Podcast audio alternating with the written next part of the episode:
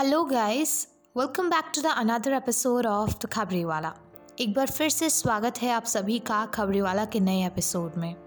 और मैं, यानी रेखा चौधरी, आप सभी के लिए खबरी वाला की तरफ़ से फिर से एक बहुत बड़ा मुद्दा लेकर आ गई हूँ। दोस्तों, आज का मुद्दा, आज का टॉपिक बेहद बड़ा और संजीदा है।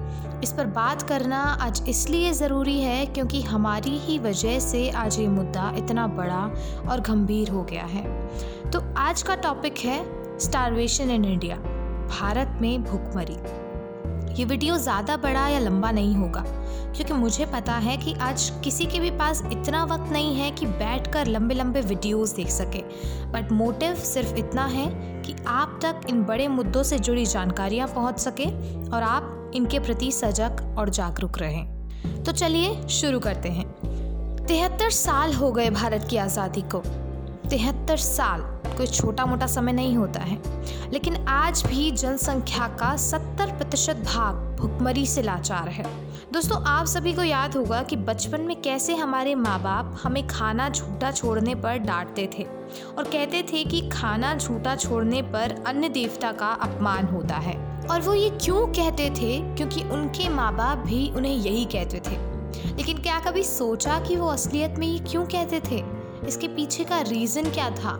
दोस्तों, आपसे ये प्रश्न करना बहुत बड़ी बात है मेरे लिए, क्योंकि मैंने खुद आज तक ये नहीं सोचा था। चलिए इसके रीज़न से ही इस चीज़ की शुरुआत करते हैं। आज भारत में हर दिन तीन हज़ार लोग भुखमरी से मर रहे हैं, जिनमें बच्चे और बूढ़े सबसे ज़्यादा हैं।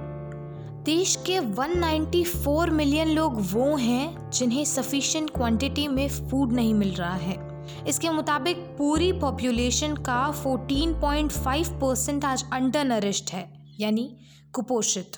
इसी के साथ भारत में 51.4 परसेंट महिलाएँ अपनी रिप्रोडक्टिव एज में यानी 15 से 48 साल की उम्र में एनीमिया, यानी रक्तहीनता से पीड़ित हैं। ये फिगर, ये आंकड़ा छोटा मोटा आंकड़ा नहीं है। इस पर पूरे देश की इकोनॉमी डिपेंड करती है। पूरे देश की अर्थव्यवस्था निर्भर करती है। चलिए कुछ देर के लिए इंडिया को साइड में रखकर किसी और देश जो इंडिया से ज़्यादा हंगर प्रॉब्लम से परेशान था, उसके बारे में बात करते हैं। आपको बता दें इथियोपिया ऐसा देश था जो एक समय पर भुखमरी से सबसे ज़्यादा त्रस्त और परेशान था। 1870 से 1980 तक इथियोपिया में 115 मिलियन लोगों की मौत हुई और वजह थी भुखमरी। लेकिन अब वहाँ हालात बिल्कुल अलग हैं। वर्ल्ड बैंक के according Ethiopia fastest growing economy बन गया है। 2003 से 2004 और 2014 से 2015 तक इसकी जीडीपी में 10.8 परसेंट पर ईयर का इजाफा हुआ है। मैं आपको इथियोपिया के बारे में इसलिए बता रही हूँ ताकि आपको ये पता लग सके कि हर समस्या से निकलने का समाधान है।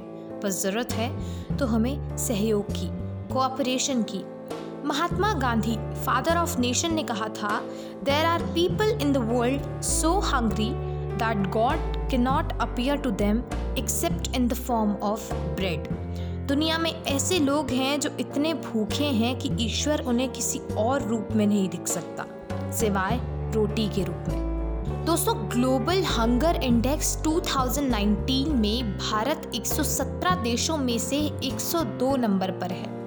इसका मतलब आज भी भारत, ईरान, चाइना, बांग्लादेश, नेपाल सबसे पीछे है। क्या मतलब है इतनी तरक्की का जब इस देश में रहने वाले हर एक इंसान का पेट भरा नहीं है?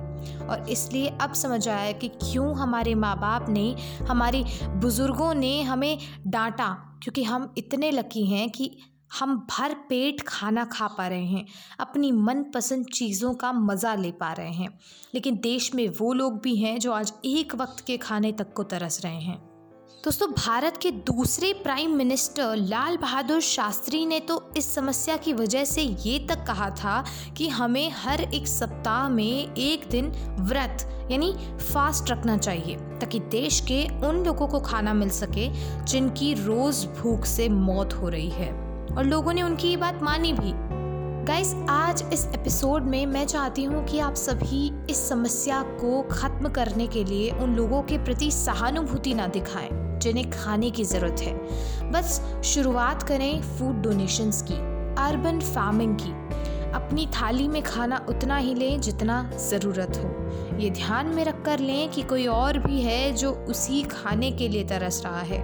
ये ध्यान में रख कर लें कि फ़ूड वेस्ट ना हो और उन लोगों तक भी पहुँचे जिन्हें इसकी बेहद ज़रूरत है। उन छोटे छोटे किसानों को सपोर्ट करें, जो इस देश की पॉपुलेशन के लिए खाना जुटाते हैं और रात दिन खेती करते हैं। छोटे छोटे बच्चों को न्यूट्रिशियस फ़ूड यानी पोषित भोजन नहीं मिल रहा है। जितना हो सके उन बच्चों के लिए भी आगे आएँ और उन लोगों को खाना प्रोवाइड करें, जितना आपसे हो सके। क्योंकि जब पेट ही भरा नहीं होगा तो एजुकेशन इकोनॉमी सैनिटरी कंडीशंस इन सब पर बात करना कोई मायने नहीं रखता।